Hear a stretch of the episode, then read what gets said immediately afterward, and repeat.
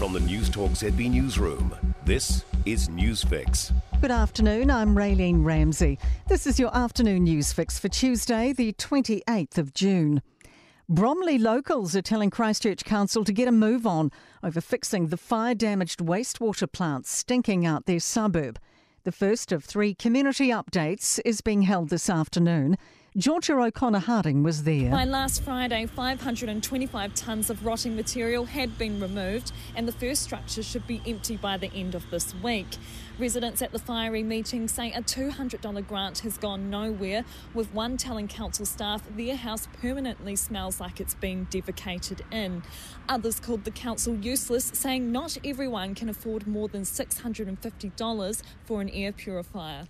Disturbing revelations of conditions suffered by a group of people believed to be migrants trapped in a truck in Texas. Police have discovered at least 46 people dead inside an 18-wheeler on a San Antonio road. 16 survivors of the apparent failed smuggling attempt were rushed to hospital. Local Fire Chief Charles Hood says they were hot to the touch, suffering heat stroke and exhaustion. No signs of water in the vehicle. It was a refrigerated tractor trailer, but there was no visible working AC unit. Question marks over the Supreme Court approving deregistering Family First as a charity.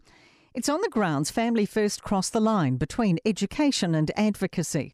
Charities Law Director Sue Barker says education and advocacy go hand in hand, and a charity usually educates because it's advocating for something. She says the test for whether a charity is eligible for registration has become subjective and arbitrary. It would be very difficult, I think, for anyone advising a charity at the moment, or for a charity to know what it has to do in order to stay within the flags. All hands to the government pump to bring down ferry fares in Auckland. The Transport Minister's kicking off the process for integrating the city's ferry services into the public transport system. Right now they're run by private company Fullers, which sets its own fares and isn't eligible for the half-price fares government's mandated for public transport. Michael Wood says they're determined to get Waiheke commuters a better deal. In the meantime, I encourage Auckland Transport and Fullers to try and conclude an agreement to get those better services to the local people. Consumer NZ's advising Kiwis buying laundry detergents to see beyond persuasive marketing and ploys, including claims of being natural or plant-powered, don't necessarily mean better performance. Persil, with a touch of comfort, came out on top in tests for removing everyday grime, marks and stains. Restore concentrated laundry detergent sheet was one of three less effective than just washing with water.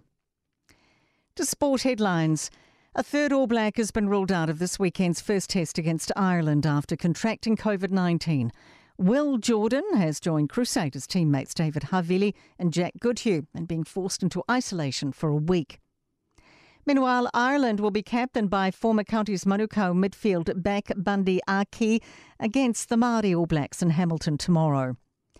After a one-year absence, international men's cricket returns to Auckland this summer, with the Black Caps to play three matches at Eden Park, an ODI against India in November and an ODI and T20 against Sri Lanka in March.